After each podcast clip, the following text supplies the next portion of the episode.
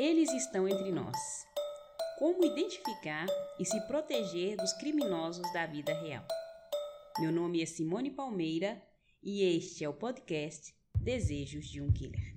Ao longo de alguns episódios, tentaremos entrar na mente dos criminosos mais conhecidos da história, utilizando aspectos básicos da sociologia e psicologia. Vamos tentar entender o seu comportamento, quais as principais motivações do seu comportamento e perceber alguns aspectos principais da sua personalidade. Bem-vindos de volta ao podcast Desejo de um Killer. Meu nome é Simone Palmeira e junto tentaremos compreender a mente dos criminosos mais perversos que já foram documentados. No episódio anterior, nós recapitulamos os primeiros crimes falados na história da humanidade e a origem dos estudos criminais. Abordamos também sobre a tríade homicida e, de maneira geral, repassamos sobre as principais características que definem os psicopatas e os sociopatas. Hoje, começaremos a analisar casos específicos e tentar compreender as ações dos atores sociais nelas envolvidos.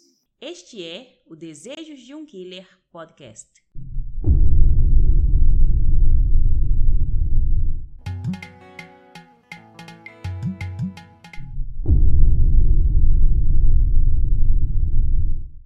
Episódio 2 Ted Bundy, o psicopata mais charmoso documentado nos Estados Unidos da América. A máscara da sanidade.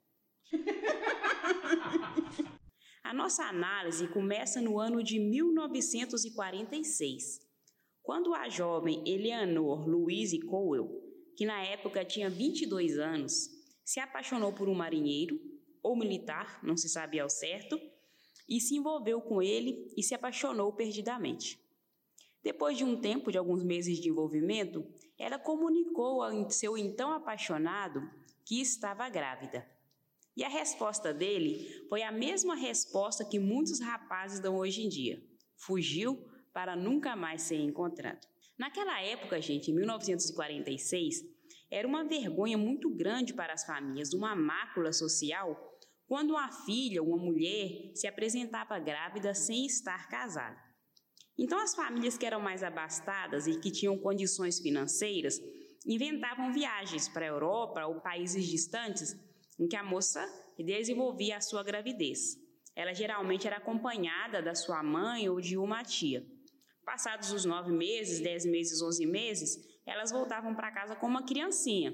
E as histórias geralmente era que a mãe tinha engravidado e que o filho tinha nascido, ou que tinham pegado o filho de algum parente ou um órfão qualquer para cuidar. E os meninos eram, às vezes, né, quando não eram criados pela família, eram entregues a parentes ou então eram abandonados em orfanatos.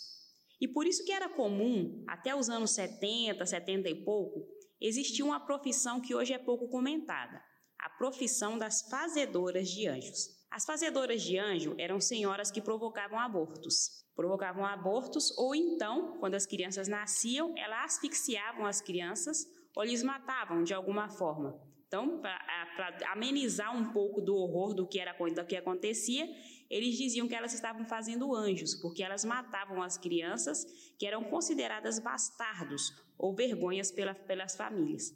Então a gente percebe um pouco da incongruência do comportamento e dos pensamentos daquela época, porque para eles era mais aceitável matar um ser indefeso, um recém-nascido, do que aceitar que uma filha tivesse um envolvimento sexual antes de estar casada. Nem todas as famílias, obviamente, tinham condições de mandar suas filhas para outros países, então elas colocavam em lugares que eram conhecidos como abrigos de mães solteiras. Nesses abrigos, as meninas ficavam até a gravidez e raramente nesses abrigos os bebês eram mortos. Ou eles eram dados para adoção para aquelas famílias que não podiam ter filhos, ou então eram criados ali mesmo como se não tivessem, como se não tivessem mães. Então Ted Bundy, o nosso personagem, ele nasceu num desses abrigos em novembro de 1946. A sua mãe voltou para casa e ele foi criado como irmão dela, não como filho. E os seus pais assumiram então que ele era o filho deles, mas na certidão só ia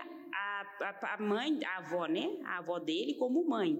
E o pai ficou registrado como desconhecido. E essa certidão não foi mostrada ao Ted Bundy até ele completar mais ou menos uns 20 e poucos anos de idade. Ele voltou para casa, para uma casa rica, porque seus avós eram muito ricos, mas no entanto eram um pouco problemáticos. A avó dele padecia de depressão crônica e de outros distúrbios psicológicos.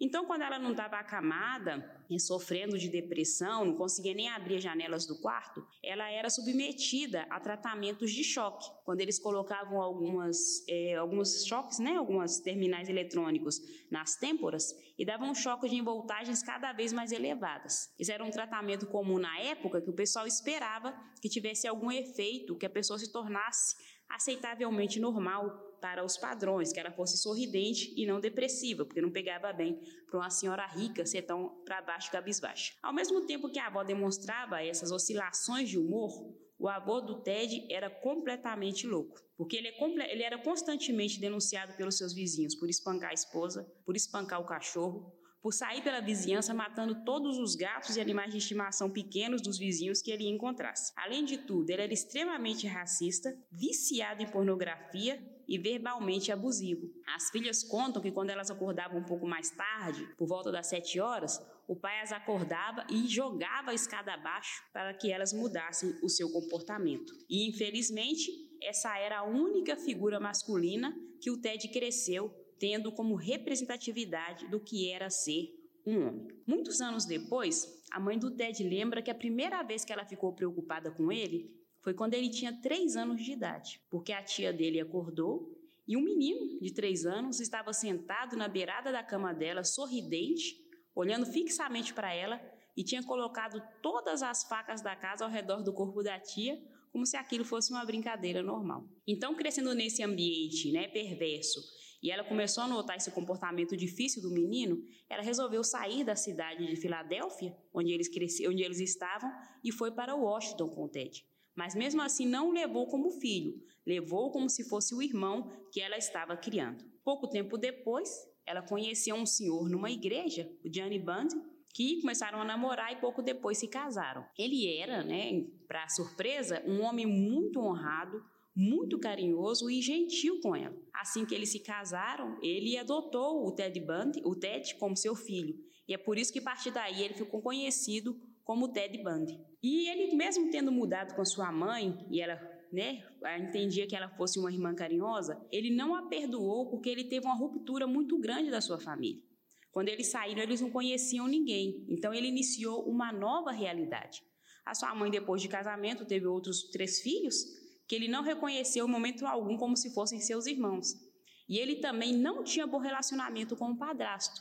E anos depois, quando as pessoas perguntaram para ele por quê, ele disse que era porque o seu padrasto era burro e era pobre, embora fosse trabalhador. Aquilo para ele não era referência de ser bem sucedido. Na escola, como ele era um menino muito na dele, ele se tornou muito antissocial e ele sofria constantemente bullying por conta dos seus colegas.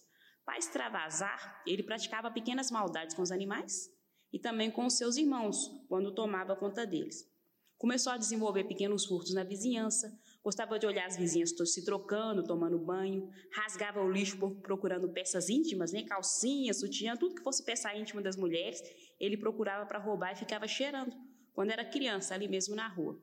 E sempre quando ele era pego, a mãe arrumava alguma desculpa de forma que ele não fosse culpabilizado. Então, o Ted, desde pequeno, foi crescendo com a sensação de que ele não seria nunca pego pela polícia ou pelas autoridades. Ele foi crescendo com a sensação de que ele era alguém acima da lei.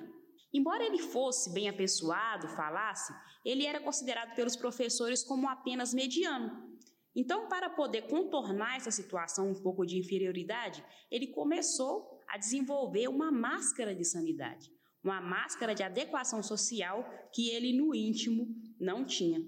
E é interessante que ele, quando era jovem, até recebeu uma medalha de honra quando ele salvou a vida de uma criança que estava se afogando. No ano de 1967, ele entrou na faculdade de psicologia. E esse ano é um marco na vida dele, porque foi quando ele se apaixonou pela primeira vez. Ele se apaixonou por uma moça chamada Stephanie Brooks, que era uma morena magra, de cabelos compridos e partidos ao meio. Ted achou que era o amor da vida dele. Né? Até então achou que era o amor da vida dele, mas ela tinha outros planos, porque ela pensou que ele fosse um rapaz imaturo e sem perspectiva. Então ela terminou o relacionamento, foi embora, mas ele nunca superou. Diz que ele sempre procurava por ela, mandava cartas, mas ela nunca respondia. Logo depois desse término, que para ele foi uma coisa muito traumática, ele voltou para Filadélfia para visitar os seus avós. Quando ele chegou na cidade, um primo falou: Ted, vamos ali no cartório que eu estou fazendo a árvore genealógica da nossa família. Quando ele chegou lá para ver a sua certidão de nascimento, que até então nunca tinha sido apresentada a ele, ele teve uma surpresa muito desagradável. A sua mãe, na verdade, não era sua mãe, era sua avó, e aquela que tinha criado ele como irmã, na verdade, era sua mãe. E pior do que isso, ele se deparou que o pai estava como desconhecido. E ele, que já tinha problemas de estima e de inadequação social, sentiu-se traído, tanto pela namorada que tinha terminado o relacionamento, quanto pela mãe e pela avó. Então, as mulheres principais da vida dele haviam traído, na sua mente doentia e na forma de ver as coisas. E então, a partir daquele tempo, o Ted começou, ele decidiu-se a dar uma lição em todas as mulheres. Este é o podcast Desejo de um Killer, episódio 2, Ted Bundy, a máscara da sanidade. Então, depois dessa descoberta traumática, Ted retornou para, para Washington, onde ele ficou mais ainda envolvido com projetos sociais e até mesmo ingressou no mundo da política, ajudando a eleger importantes figuras do Partido Republicano. E foi um desses políticos importantes que ele ajudou que o ajudou a inscrever-se e entrar na faculdade de Direito. E ele, para demonstrar que era um rapaz engajado, um bom rapaz, né, um bom partido, um bom filho, ele até mesmo se voluntariou para auxiliar aquelas mulheres que eram vítimas de violência e principalmente vítimas de violência sexual. Mas em 1974 começaram a ocorrer coisas estranhas em algumas localidades em Washington, porque começaram a desaparecer muitas moças, principalmente universitárias, que a idade, cuja idade variava entre 19 e os 20 anos. Eram localidades diferentes, era o mesmo estado, mas eram cidades e localidades diferentes. E é interessante a gente situar, porque eu até então, né, muito até um pouco tempo depois também, o banco de dados da polícia norte-americana não era unificado. Cada cidade, cada estado tinha o seu próprio banco de dados. Então era possível que eu cometesse um crime numa cidade, fosse para outra, então a minha ficha criminal estaria limpa. Então por isso que facilitava que os crimes acontecessem com mais facilidade, que é, assassinos seriais naquela época, do que hoje em dia. Então eles começaram, os policiais, as pessoas começaram a ficar intrigadas, porque as moças não tinham basicamente nada em comum. Não frequentavam as mesmas escolas, não tinham o mesmo grupo de amigos, não eram da mesma igreja, não frequentavam o mesmo cabeleireiro. Mas aqueles que eram mais atentos começaram a perceber que elas tinham algumas características em comum. Eram todas magras, morenas e sempre com cabelo preto repartido ao meio. Já era o Ted que começou a demonstrar sua vingança para com aquelas que ele julgava que tinham o magoado. Algumas pessoas né, é, que viam sempre falavam que as meninas que desapareciam tinham tido contato com um homem branco na casa dos vinte e poucos anos e que parecia até indefeso, porque algumas vezes ele estava com o braço engessado, outras vezes com muleta e parecendo precisar de ajuda. As moças que eram mais desconfiadas não aceitavam ajudar e fugiam com medo, né? Porque a gente desde pequena é orientado a não conversar com estranhos. Mas aquelas que tinham um coração mais bondoso e que precisavam, pensavam de ajudar aquele senhor que estava com o braço ajudado, engessado, nunca mais eram vistas com vida. As vítimas eram eh, recolhidas em localidades diferentes e cada uma delas também tinha um destino diferente. E o Ted, a cada pessoa que ele pegava para assassinar, ele aumentava o grau de crueldade. Porque as primeiras vítimas eram estupradas, asfixiadas, as outras eram torturadas, algumas desmembradas. Muitas vezes, ele chegava ao ponto de fazer sexo com os cadáveres das suas vítimas. As pintava, tirava foto como se eles estivessem em ocasiões sociais. E ele sempre retornava aos locais do crime várias e várias vezes para poder reviver aquele sentimento quando ele matava as moças. Muito tempo depois, né, quando ele estava dando uma série de entrevistas, ele falou que se sentia como Deus quando estava matando alguma moça, ele sentia que tinha um poder de vida e de morte. Por isso que ele aumentou, começou a aumentar o ritmo de mortes para que ele pudesse reviver aquela frequência vez após vez, porque era como se fosse uma droga. Aquele efeito já não estava servindo, então tinha que aumentar a dosagem. Então ele sempre é, aumentava o terror daquelas pessoas e daquelas vítimas que caíam em suas mãos. A primeira vez que o Ted foi pego, ele estava andando na estrada, o carro dele estava com um dos faróis fundidos, e os policiais, quando abriram, viram todo um kit de criminoso. É, fita isolante, né, para tapar a boca das suas, das suas vítimas, corda, lanterna, faca e algumas coisas. Mas ele era tão convincente, tão dissimulado, que os policiais, ele convenceu que estava fazendo um trabalho voluntário, que ajudar alguma velhinha a arrumar a sua casa, e os policiais o deixaram ir. Assim que eles o liberaram, 15 minutos depois, ele tentou atacar uma moça. Mas ela, como era atleta, ela já era atleta de maratona, conseguiu escapar foi nesses mesmos policiais pedir ajuda, quando ela fez a descrição, perceberam que era o cara que eles tinham deixado sair dali pouco tempo antes. Ele foi a julgamento e dispensou o advogado. Falou que ele mesmo ia se defender, porque ele realmente podia, pois estava na faculdade de direito. Quando ele chegou, ele novamente enrolou os policiais de plantão e conseguiu fugir pela biblioteca. E ele continuou assim o seu frenesi de terror. Ao todo, Ted confessou ter matado 37 mulheres com requintes de crueldade. Mas só que a polícia diz que deve ter ser, por volta de 50, porque eles começaram a contar os crimes dele só a partir de 1974. E na cidade dele, as pessoas já desconfiavam que ele, desde os 15 anos de idade, já matava algumas meninas entre os 6 e os 8 anos. Principalmente uma criança, que era aluna do tio dele, que era professor de piano e que gostava muito do Ted e que ela depois foi encontrada do mesmo, do mesmo modo. Tinha sido violada, é, asfixiada e desmembrada. Depois eles foram recolhendo vários casos, mas ele mesmo só confessou 37 crimes. Foi só em 1979 que ele foi condenado e ficou mesmo na cadeia é, depois de ter matado a sua última vítima, que era uma menina de 12 anos que ele encontrou pulando corda, não conseguiu se conter e matou e foi pego. E o Ted ele tinha um sentimento tão grande de impunidade que o pessoal já tinha lançado uma caça ao homem. O rosto dele já estava em todas as televisões, já estava nos jornais, as pessoas procurando, e ele mesmo assim entrava em fraternidades, entrava em universidades e fazia suas vítimas. Ele pensou que era como se fosse uma pessoa invisível, que ele nunca seria culpabilizado pelos seus crimes. Em 1979, ele foi condenado por um júri a três penas de prisão perpétua, porque eles perceberam que ele era tão transtornado em sentido psicológico e ele era tão inadaptado socialmente que ele nunca mais poderia conviver em sociedade. Cada vez que ele fosse solto, ele mataria novamente. O mais engraçado, gente, que a gente pode falar, se a gente pode falar engraçado, é que mesmo quando ele estava preso e todo mundo sabendo do horror que ele praticava, que até o juiz, quando foi condenado, falou: olha, era uma, uma pena que você seja um criminoso, porque você é tão inteligente, se você tivesse ido para outro lado, você podia contribuir muito para a humanidade. E ele falou que os crimes dele eram tão vis, tão horrendos, que ele não conseguia, não conseguia encontrar palavras suficientemente adequadas para expressar o horror do que ele via nas imagens das mulheres que foram mortas. Porque uma foi tão espancada por ele, né, três universitárias que ele mataram, que ele matou, uma delas foi tão espancada que o crânio dela ficou reduzido em milhares de pedaços. E depois, quando ele foi pego em cima do corpo dela, ele estava sorrindo e comendo uma macarronada, como se nada tivesse acontecido.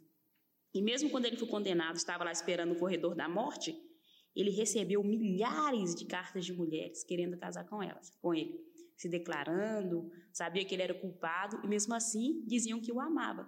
E mesmo quando ele estava preso, ele realmente chegou a se casar com uma moça e até a engravidou na cadeia. Ele teve um filho com ela, depois ela mudou o nome para que o rapaz não ficasse prejudicado pela história do seu pai.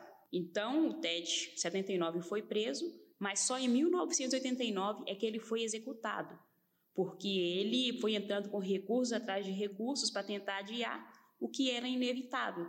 Mas ele realmente foi morto uma, na cadeira elétrica e, de forma simbólica, a pessoa que puxou a chave para que ele fosse executado era também uma mulher magra, morena, do cabelo preto repartido ao meio, como se fosse uma vingança pelas moças, pelas vidas que ele tinha tirado. Como a gente tinha falado no episódio anterior, nós tínhamos mencionado é, uma tríade homicida. Não sei quem nos acompanhou, quem nos acompanhou. O podcast também está disponível na plataforma para ser revisto. A gente menciona que aquelas pessoas que tinham uma realidade complexa, né, enquanto crianças, e que tinham depois uma grande ruptura com novas realidades parentais, elas depois elas podiam apresentar uma ruptura no que diz respeito à realidade. E a gente percebeu isso com relação ao TED. Ele foi criado num ambiente extremamente perverso e depois ele quebrou aquilo que ele considerava sua família, quando ele percebeu que sua irmã era sua mãe e seus avós, na verdade, e seus pais, na verdade, eram os seus avós. A mente doentia dele percebeu que ele não tinha mais nenhuma obrigação com a sociedade que tinha mentido para ele até então. Mas o Ted gostava de conversar. Então, esse tempo que ele ficou no corredor da morte, ele aceitou a ser o primeiro entrevistado por aquele estudo do FBI, né, aqueles dois do FBI, quando eles começaram a perceber a mente dos criminosos. Um dos é, estudiosos, né, que estavam, do que estavam criminalistas, ficou tão afeiçoado a ele que quando ele foi assassinado ele chorou. Embora ele soubesse de todo o horror que o Ted tinha feito, ele chorou, porque ele, o Ted conseguia dissimular emoções. Ele conseguia fazer com que as pessoas ficassem apegadas a ele, embora ele de fato não se apegasse a ninguém. Nos estudos desses senhores perceberam algumas coisas interessantes com relação ao Ted Bundy, que ele utilizava o que eles definiram como a máscara da sanidade. Ted não era ação, em nenhum aspecto, social, mental ou psicológico. Ele tinha desde pequeno um profundo senso de inferioridade que foi alimentado por diversas pessoas no decorrer da sua vida.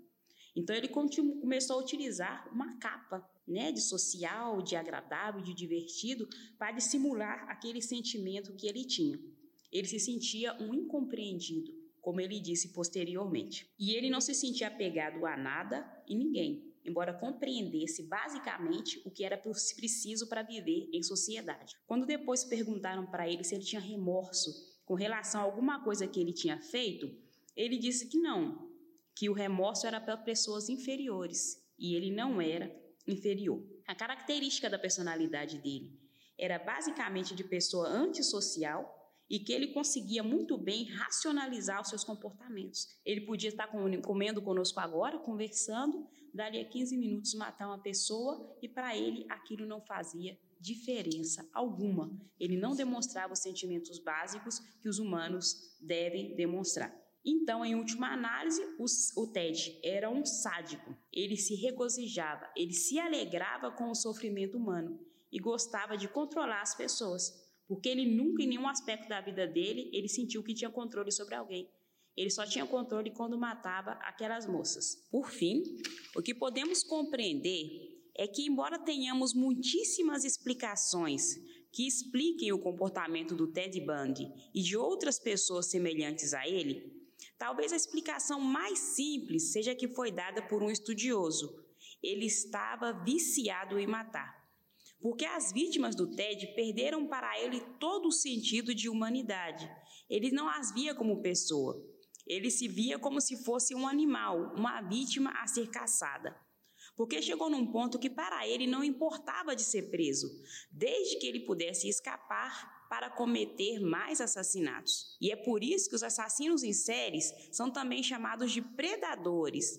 Eles, se, eles não conseguem separar a linha tênue que nos separa da humanidade para a barbárie. O Ted, naqueles anos de 1970, ele mostrou uma face que assustou muito as pessoas da época, que os criminosos mais terríveis estavam mais próximos do que, do que eles esperavam. De fato, em uma das suas últimas entrevistas, o Ted deu uma declaração que pode ser encarado também como uma espécie de profecia. Ele disse o seguinte: Nós, os serial killers, somos seus filhos, somos seus maridos, estamos em toda a parte e haverá mais de suas crianças mortas amanhã. Infelizmente, é o que nós observamos hoje.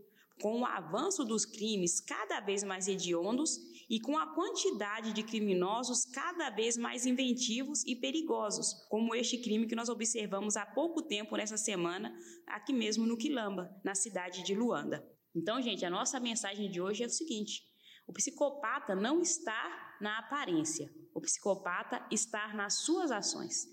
Então, para nós podermos nos precaver, é necessário entendermos mais e nos aprofundar sobre o comportamento dessas pessoas e as suas atitudes. E é isso, gente. Como indicação para, o, para se aprofundar no assunto de hoje, eu sugiro o documentário que também está na plataforma do Netflix, que é chamado Conversando com um Serial Killer, Ted Bundy, que é uma série, que é um compilado de cerca de 40 horas de entrevista que ele, que ele concedeu aos estudiosos do FBI. E aquele que ficou curioso, quer saber mais, pode me encontrar no Facebook, no Instagram e Twitter com o nome Simone Palmeira. Se você gostou do episódio de hoje do podcast, por favor, curta, compartilhe e divulgue o nosso trabalho. Mais uma vez, obrigada pela atenção e até semana que vem no próximo episódio do podcast Desejo de um Killer. Caras do sonho kalaki aku ao Kingagama Pacalá e do Kundila até ao Quimbumba. Para mais informações ligue 928 49 87 24 ou 925 93 75 54 ou escreva por e-mail garasdesonho.gmail.com